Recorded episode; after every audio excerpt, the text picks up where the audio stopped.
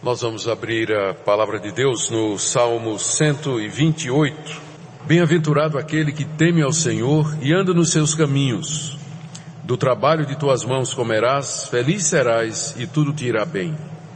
Tua esposa no interior de tua casa será como a videira frutífera, teus filhos como rebentos da oliveira à roda da tua mesa. Eis como será abençoado o homem que teme ao Senhor. O Senhor te abençoe desde Sião, para que vejas a prosperidade de Jerusalém durante os dias de tua vida e vejas os filhos de teus filhos. Paz sobre Israel. Até aqui, queridos, a leitura da palavra de Deus. Vamos orar mais uma vez, pedindo que Ele nos conduza na compreensão dessa palavra. E nós queremos compreender essas promessas, queremos experimentá-las e queremos refletir, ó Deus, sobre o fato de que nem sempre aqueles que te temem são prósperos financeiramente. Pedimos, pois, que a exposição da tua palavra esclareça nossa mente, nos encoraje, nos ajude a compreender nossa vida aqui nesse mundo, diante das tuas promessas. Eu quero pedir, Senhor, por aqueles teus servos que te temem, que te amam e que estão passando por momentos difíceis nessa crise que nós enfrentamos no nosso país. Queremos pedir que o Senhor os conforte, console, anime e que o Senhor não lhes deixe faltar o pão de cada dia conforme o Senhor prometeu, e nem a ele nem aos seus filhos. Pedimos, pois, que nos conduza nesses momentos de dificuldade nacional. Abençoa a tua igreja, teu povo em todo lugar. É o que pedimos em nome de Jesus. Amém. Amém.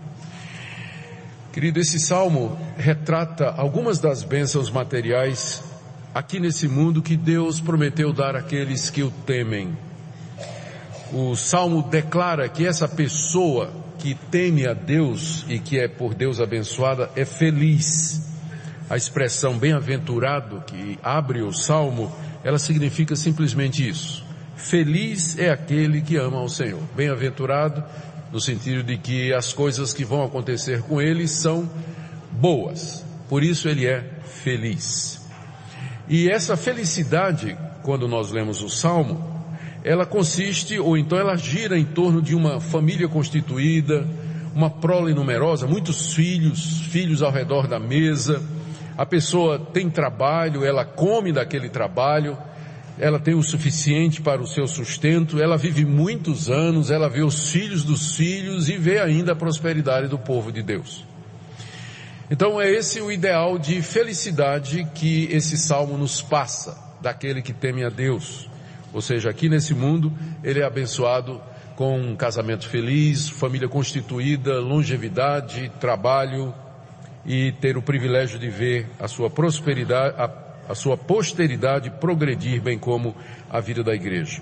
Esse salmo era cantado juntamente com outros pelos peregrinos a caminho de Jerusalém, e parece que tinha alguns objetivos. Primeiro, incentivar aqueles que temiam a Deus a continuar a viver em obediência aos caminhos do Senhor. Como que ele diz assim, olha como Deus vai abençoar aqueles que o temem. É assim que Deus vai recompensar aqueles que andam nos seus caminhos. Também esse salmo tinha como objetivo despertar a gratidão do povo de Deus diante das bênçãos materiais, porque pelo que o salmo está dizendo, ter trabalho, ter sustento, ter família, ter filhos, viver em comunidade, ver a prosperidade do povo de Deus, isso são privilégios que Deus dá. Por isso esse salmo nos convida à gratidão e a relembrar que toda coisa boa, na verdade, ela vem de Deus. E o salmo também parece ter o objetivo de promover a comunhão do povo de Deus, a unidade, porque nós vamos ver que essas bênçãos aqui, elas estão relacionadas com Jerusalém, com o templo, com a paz da cidade que representa a igreja, o povo de Deus. Então, o meu objetivo nesta manhã é entender de que maneira esse salmo tem validade ou se aplica nos dias de hoje e também despertar em nós o temor a Deus, a gratidão e o desejo de continuar a servi-lo aqui nesse mundo. O salmo tem duas partes. Na primeira, há uma descrição de como Deus abençoa aqueles que o temem. Como será abençoado aquele que teme ao Senhor? Vai do verso 1 até o verso 4.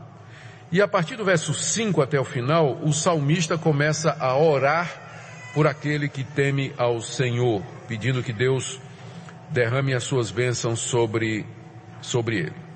Vamos começar então vendo as bênçãos que Deus promete dar àquele que o teme. Elas estão referidas aí nos versos 1, 2, 3 e 4. Vamos começar entendendo para quem essas promessas são feitas. Bem-aventurado aquele que teme ao Senhor. Ou seja, essas promessas aqui, elas não são promessas do tipo assim, é assim que Deus vai abençoar o mundo todo. Não. Elas são dirigidas àquele que teme ao Senhor. Aquele que teme ao Senhor. É verdade que tem muita gente que não teme ao Senhor e que tem família, tem filhos, tem prosperidade, tem trabalho e morre com mais de 100 anos de idade. E nunca nem temeu a Deus, nem fez nada disso. É que essas bênçãos materiais na Bíblia, elas sempre são vistas como sendo acompanhadas com o poder e a capacidade para você desfrutar delas. O livro de Eclesiastes, por exemplo, escrito pelo rei Salomão, descreve uma época em que Salomão tinha tudo o que alguém poderia querer. Ele era um político poderoso, um governante temido, um homem extremamente rico, tinha de todos os prazeres que ele poderia imaginar, mas ele simplesmente não encontrava alegria naquelas coisas. Ele tinha muito e não tinha nada. Era uma pessoa rica, culta, servos, empregados, próspera, mas não tinha prazer naquelas coisas. Ela não tinha alegria naquelas coisas. E aí então ele diz que percebeu que tudo isso era vaidade, vaidade das vaidades. É como ele descreve lá no livro de Eclesiastes a vida do homem que tem tudo e ao mesmo tempo ele não tem nada. Então, quando um salmo como esse diz que Deus abençoa com prosperidade material os seus servos, está incluído aqui que Deus não somente dá prosperidade, mas dá alegria nessas coisas. Que a pessoa possa se alegrar, o que nos leva à seguinte conclusão, que um crente, mesmo tendo pouco, ele pode ser feliz.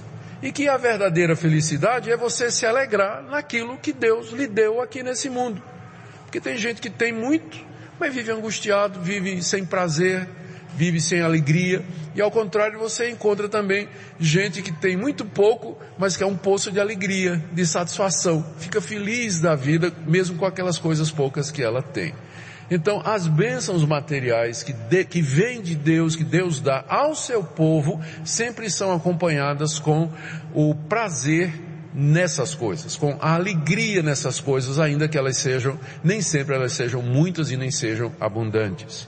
Então, essas promessas são feitas para o que teme a Deus, ou seja, de prosperidade material, acompanhada com a alegria e o prazer para desfrutar destas coisas. Temer a Deus não é ter medo de Deus, embora com certeza a gente deveria ter também. Porque Deus, Ele é o Criador de todas as coisas, Ele é o Senhor da nossa vida e na mão dEle está o poder de nos fazer eternamente felizes ou eternamente miseráveis no fogo do inferno. Então, ter medo de Deus é uma coisa boa, você ter medo dEle. Mas o temer a Deus vai mais além. O ímpio tem medo de Deus. O que teme a Deus, na verdade, tem por Ele um amor respeitoso, é uma combinação de amor e respeito. E isso se mostra na prática pela obediência à vontade de Deus, que é o que o salmista diz aqui ainda no verso 1, explicando o que é, quem é aquele que teme a Deus. Bem-aventurado aquele que teme ao Senhor e anda nos seus caminhos. Então está explicado o que é temer a Deus. É alguém que o ama e o respeita e que, portanto, anda nos caminhos de Deus, anda de acordo com a vontade de Deus. E essa vontade, nós sabemos, ela está revelada na Escritura. Na Bíblia nós encontramos a revelação dos caminhos de Deus. Quem é Deus? O que é que Ele gosta? O que é que Ele promete?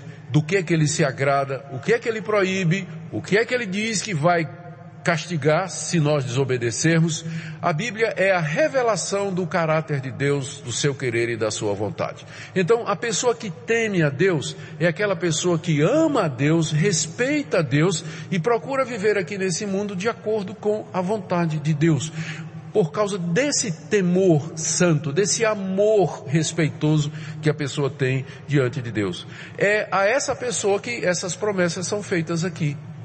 Bem-aventurado aquele que teme ao Senhor e anda nos seus caminhos. Essa é a descrição do verdadeiro crente, podemos dizer assim, tanto no Antigo Testamento como no Novo e na nossa época. O verdadeiro crente é aquele que teme ao Senhor, que tem esse amor respeitoso para com Deus e, como resultado, anda nos caminhos que Deus revela, anda de acordo com a vontade de Deus que nos foi dada. E olha as bênçãos que são prometidas. Estão aí nos versos 2 e 4. Para que nós possamos entender essas bênçãos aqui descritas, nós temos que nos lembrar em que contexto o Salmo foi escrito. E aqui é importante para nós lembrarmos isso. A Bíblia, ela não foi dada assim, ela não caiu do céu pronta, do tipo Deus escreveu lá nas nuvens em um monte de papel a vontade dele, né? Encadernou e soltou do céu na terra e a gente então, palavra de Deus, não é? Não foi assim que a Bíblia foi produzida. Durante 2000 anos, pelo menos, alguns acham que até mais, não é? Deus levantou pessoas aqui nesse mundo, inspirou essas pessoas e fez com que essas pessoas registrassem a vontade dele, a revelação dele. E nesse processo de produzir a Bíblia, Deus não anulou a personalidade das pessoas. Por isso, quando você lê o Evangelho de Marcos, você vê que Marcos, ele é apressadinho, né? E a palavra que mais aparece no Evangelho de Marcos é uma preposição, na verdade é uma conjunção que é grega, kai, que significa ir. É o nosso ir, né? Aí o tempo todo Jesus foi a Jerusalém, e ali curou enfermos, e foi para a casa de Pedro, e ali ele fez milagre, e foi para o monte, é o estilo de Marcos. Deus não anulou isso. Aí quando você lê Lucas, grego perfeito, grego sofisticado, palavras que só aparecem em Lucas, você tem que ir para o dicionário para ler Lucas no original, não tem como, né? Porque ele usa palavras difíceis. Lucas era um homem instruído, ele era médico, não é? Ele era médico, era uma pessoa de cultura. Então Deus respeitou as características das pessoas. E é claro, isso significa que Deus respeitou a cultura em que essas pessoas viviam. Então quando Deus descreve aqui o ideal de felicidade, olha como Deus vai abençoar uma pessoa. Olha como Deus vai fazer feliz uma pessoa que o teme e que anda nos seus mandamentos. O quadro que você encontra aqui era o quadro da felicidade do Antigo Oriente, na época de Israel. E quem era a pessoa feliz do Antigo Oriente? Era uma pessoa que tinha uma chácara, era uma pessoa que plantava e colhia e tinha muita coisa. Essa pessoa comia daquela fazendinha que ela tinha. Essa pessoa tinha uma esposa, uma carrada de filho, e não era pouco não, era muito filho, não é? Essa pessoa vivia muito tempo, via os netos, via os bisnetos, e ela peregrinava para Jerusalém, e junto com o povo de Deus, e lá oferecia os seus sacrifícios e via a prosperidade do povo de Deus. Esse era o ideal de felicidade do Antigo Oriente, tá? E é assim que Deus retrata aqui aquele que será abençoado por ele. Então isso para nós já quer dizer alguma coisa, não é? Antes de nós entrarmos aqui, são duas coisas que nós temos que levar em consideração. Primeiro, essas coisas que são descritas como sendo o padrão de felicidade, e que era o padrão de felicidade naquela época, em alguma medida continua sendo o padrão de felicidade hoje. Ainda hoje, na sociedade ocidental, eu sei que a família vem sendo questionada, o estilo de vida antigo vem sendo cada vez mais abandonado, estilos alternativos de família vêm surgindo, as mulheres que antes eram caseiras e o ideal que tinha era de fato casar e criar os filhos e tudo, elas têm possibilidade de fazer carreira numa profissão que elas gostam e ser independentes financeiramente, se projetar e tudo mais. Então mundo hoje as pessoas casam mais tarde, ter 2 filhos já é muito para muita gente, né? Alguns casais não querem nem ter filhos. Eu sei que tudo isso hoje é questionado. Mas ainda assim, eu creio que nós devemos levar em consideração que estas coisas que são colocadas aqui e que era o padrão de felicidade daquela época, de alguma maneira elas satisfazem os desejos mais profundos do coração do homem, qualquer que seja a cultura e o tempo em que ele vive. Ele quer trabalhar, ele quer ganhar através do trabalho das suas mãos, seja na chácara do Antigo Oriente, seja como profissional de TI hoje. Mas ele quer trabalhar e ganhar para se sustentar. Ele quer ter alguém. Ainda hoje nós continuamos a sentir a vontade de ter alguém, de constituir família, de ter filhos.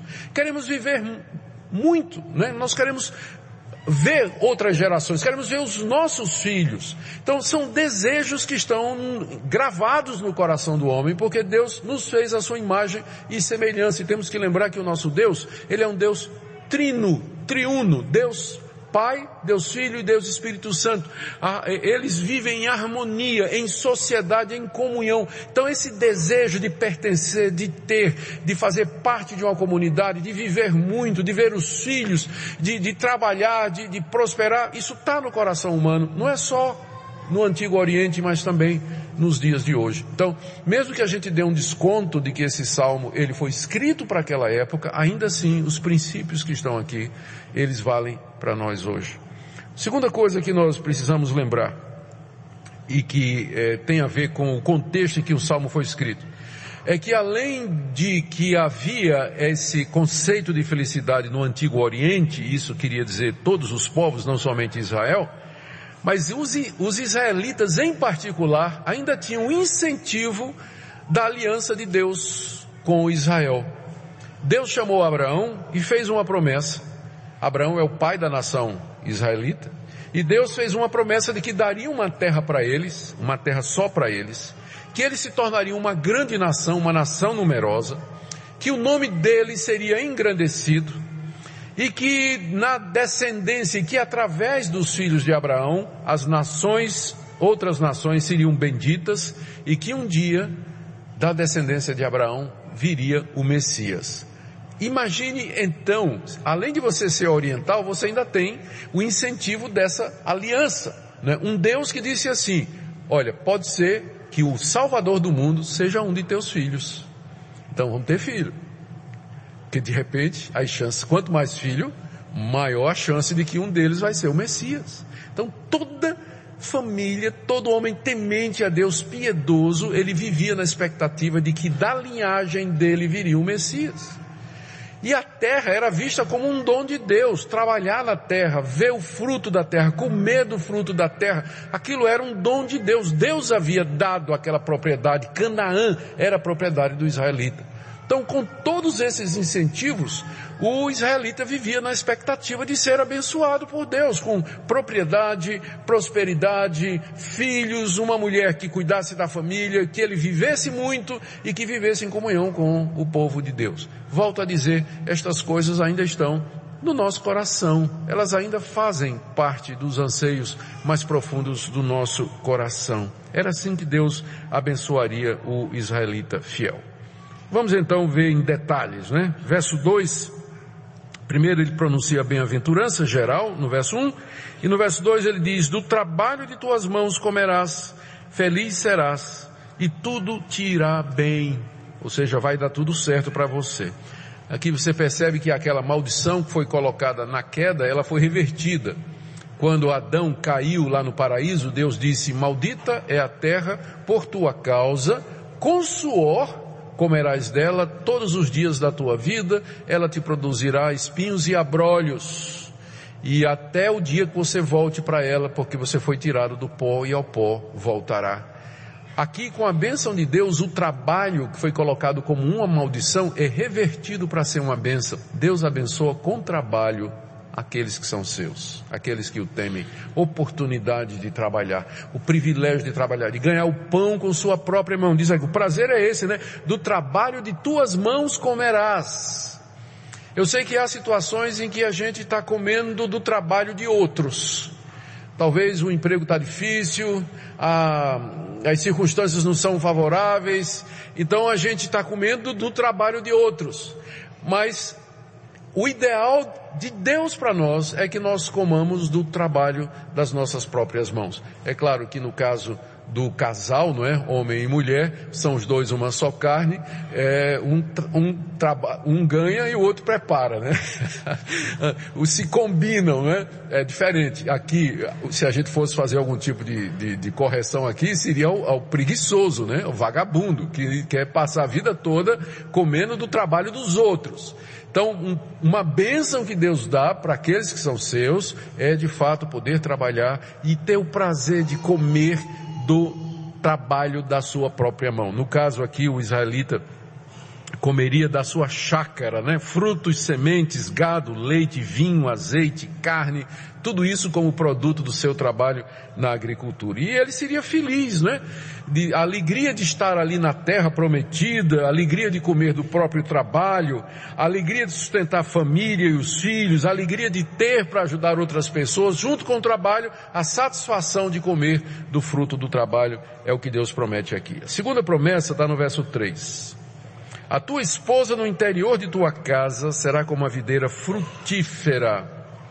O interior da casa era aquele departamento na tenda ou na casa do israelita mais interior, que era reservado para a mulher.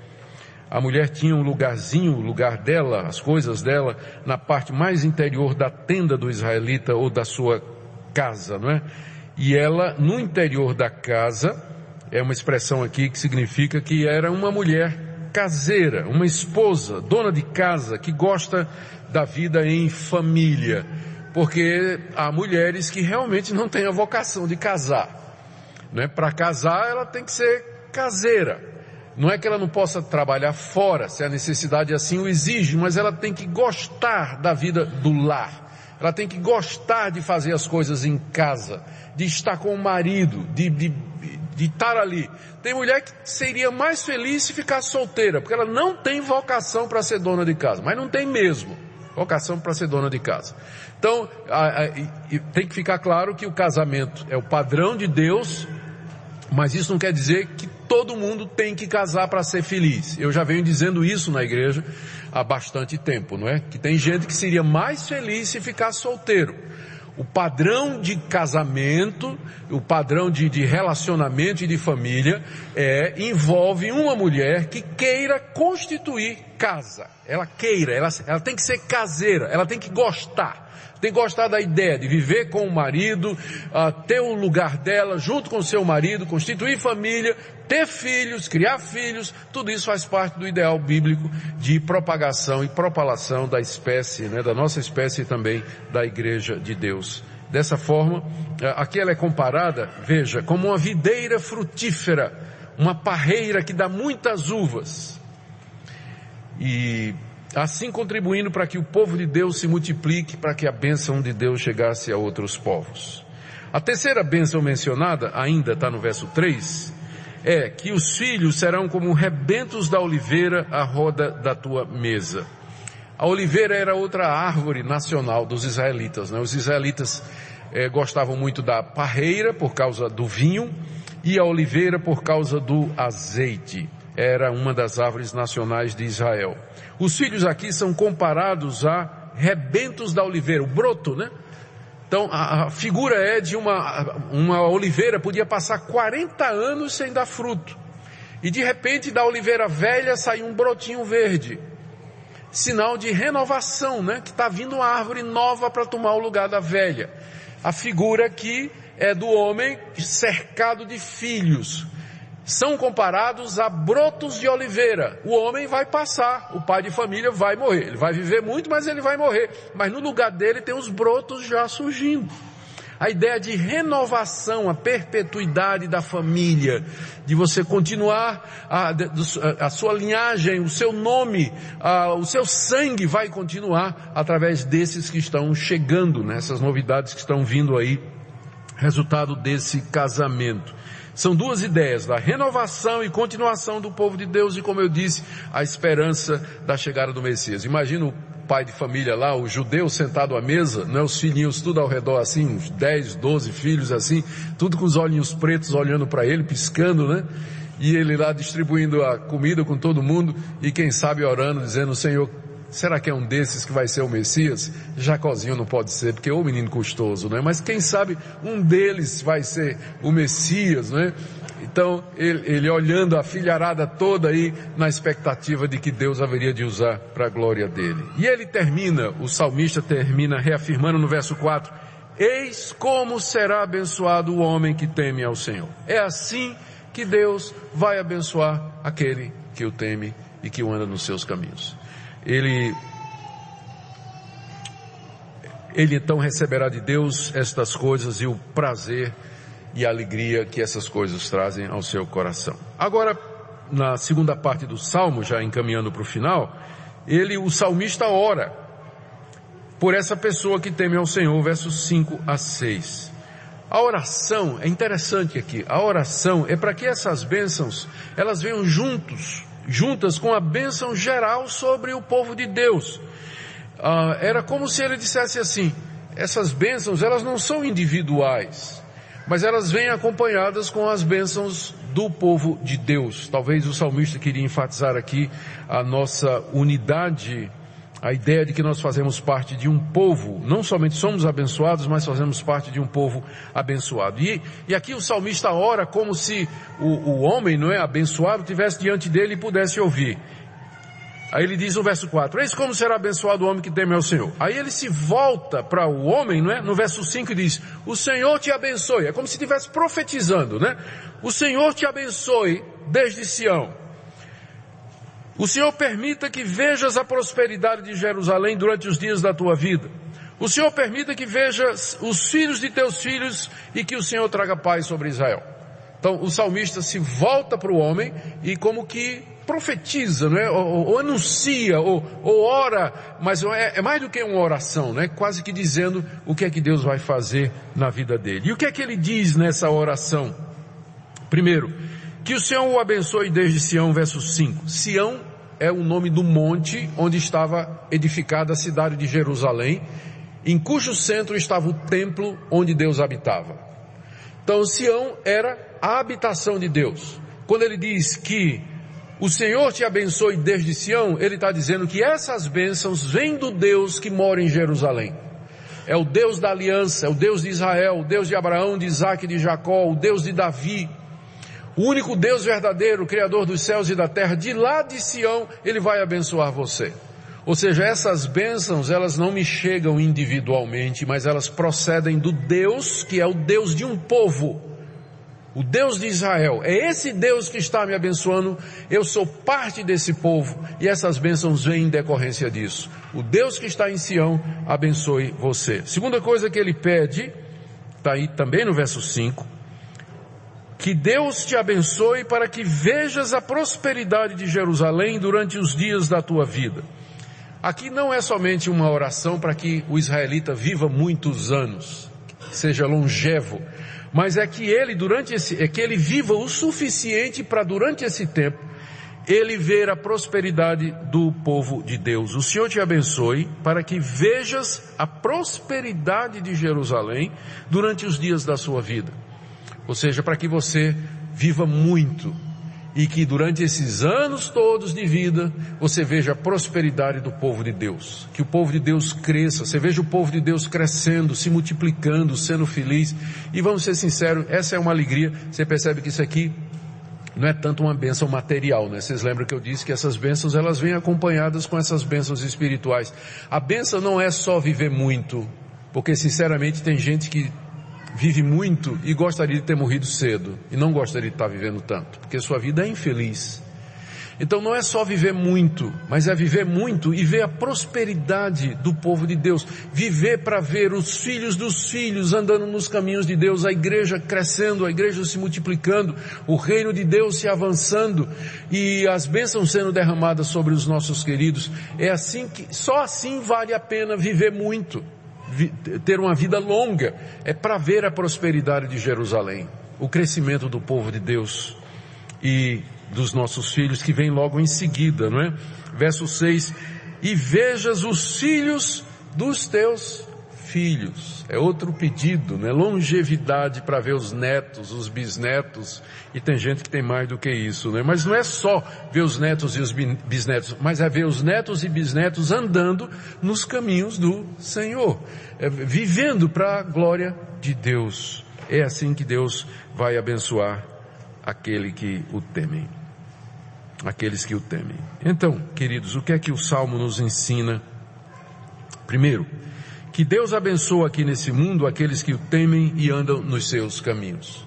Nós não podemos esquecer disso, de que há promessas de bênçãos materiais. Deus não somente abençoa com bênção espiritual, perdão de pecados, reconciliação, novo nascimento, adoção, nos dar o Espírito Santo, nos dar a paz, nos dar a tranquilidade, tudo isso vem do Altíssimo, mas Ele também nos abençoa com bênçãos materiais, prosperidade, trabalho, longevidade, saúde, conforto, privilégios que nós temos, que são dados da parte de Deus. E isso, então, inclui a alegria de participar destas coisas, a alegria de trabalhar, a alegria de se sustentar, o privilégio de casar e ter filhos, de ver os filhos andando nos caminhos de Deus, os netos andando nos caminhos de Deus, ver o povo de Deus abençoado e crescendo aqui nesse mundo. Então é isso que esse salmo nos ensina, que o nosso Deus, Ele é poderoso para nos abençoar materialmente também. Agora, há ocasiões e situações que nós não compreendemos por quê, Deus escolhe e decide não conceder essas bênçãos, mesmo aos que são fiéis. O melhor exemplo vocês sabem, os crentes perseguidos nos países autoritários. São tementes a Deus, amam a Deus, são crentes em Jesus apesar da perseguição, mas são presos, torturados, a família separada, membros da família mortos, seus bens são arrestados, sequestrados pelas autoridades. Eles não têm nenhuma dessas, e morrem cedo. Então, por motivos que nós não compreendemos, às vezes o Deus soberano, na sua sabedoria, Ele resolve não abençoar os fiéis com bênçãos materiais. Isso quer dizer, então, que os fiéis que estão desprovidos de bênçãos materiais, eles serão infelizes? Não. Porque a Bíblia nos ensina a temer a Deus, amar a Deus e nos alegrar em Deus, quando Ele nos abençoa assim, ou quando Ele tira essas bênçãos. É significante que na nossa liturgia, nós lemos duas passagens do livro de Jó. Era um homem temente a Deus, começa assim o livro. Jó era um homem temente a Deus. Tinha não sei quantos filhos, não sei quantas filhas, era 7, 3 e 4, se não me engano, né? Era próspero mais do que todos os do Oriente, e um dia o diabo veio dizer a Deus: ele só é feliz porque o Senhor cobriu ele de bênçãos. Tira tudo de Jó, aí o Senhor vai ver se ele continua sendo temente, se ele vai continuar a ser feliz. E Deus disse: pois vá, tire inclusive a saúde. E o diabo veio e tirou tudo de Jó, inclusive a saúde, e deixou aquela mulher, né, meio que jararaca, que dizia assim: você ainda continua temendo a Deus? Você continua temendo a Deus depois de tudo que Ele fez com você? Amaldiçoa esse Deus e morre. A mulher estava dizendo isso para ele. Você vê que Deus permitiu que tirasse tudo, mas deixasse a mulher, exatamente para infernizar a vida de Jó, para a tentação ser maior ainda, né? O problema de Jó não foi tanto que ele perdeu tudo, foi que a mulher dele ficou, né? Aquela mulher ficou, né? Mas Jó, ele, em momento nenhum, mesmo privado de todos esses confortos, né, família, mulher, trabalho, prosperidade, saúde, mesmo privado disso tudo, Jó disse assim: Deus deu, Deus tomou, bendito seja o nome do Senhor. Em nenhum momento Jó atribuiu a Deus falta alguma. Então, queridos, o que eu quero dizer aqui, fechando, é que geralmente, normalmente, Deus abençoa financeiramente, prosperamente, materialmente, aqueles que o temem e andam nos seus caminhos. Por isso você pode orar por isso, você pode pedir isso, não está errado fazer isso. Mas o que você precisa saber é que isso não é uma regra geral. Isso não acontece sempre, às vezes na soberania e na sabedoria de Deus, por motivos que a gente não sabe, Deus prova o crente, Ele tira essas coisas do crente, Ele faz com que o crente atravesse momentos de dificuldade financeira, patrimonial, relacional, crise na família, problema de saúde. Deus faz isso para nos testar, porque sabe qual é o problema da bênção? É que quando Deus nos abençoa com muita coisa, a gente fica satisfeito. E um crente satisfeito, ele não ora, ele não agradece, ele não quer vir para a igreja, né? É quando a necessidade aperta que ele vai de joelhos, ele clama, ele vem na igreja, lê a Bíblia. Então Deus não pode nos abençoar sempre com muita coisa, porque isso seria ruim, mal para nós. Por isso Ele às vezes tira. Exatamente, para que nós nos lembremos que de todas as bênçãos que nós temos nessa vida, a maior de todas é o próprio Deus, na pessoa do seu Filho Jesus, que tudo mais pode nos faltar, mas se nós tivermos o Senhor, então nós temos tudo. Se Deus é por nós, quem será contra nós? Que Deus conforte o coração dos irmãos e nos encha de alegria em servirmos ao Senhor juntamente com o seu povo. Vamos orar. Senhor, nós queremos pedir pelos teus filhos que te temem, que andam nos teus caminhos, mas que estão passando por momentos de privação, dificuldade e luta. Ó Deus, dá-lhes pleno contentamento na fartura e na necessidade. Oramos também, Deus, que o Senhor seja servido em aliviar nossas dores aqui nesse mundo. Cura os doentes, dá o pão de cada dia, abre porta de emprego para os jovens que estão chegando no mercado de trabalho, ajuda aqueles que estão estudando, também os adolescentes que estão lutando ainda com a questão da vocação, o que é que vão ser, que trabalho vão escolher, que caminho vão seguir.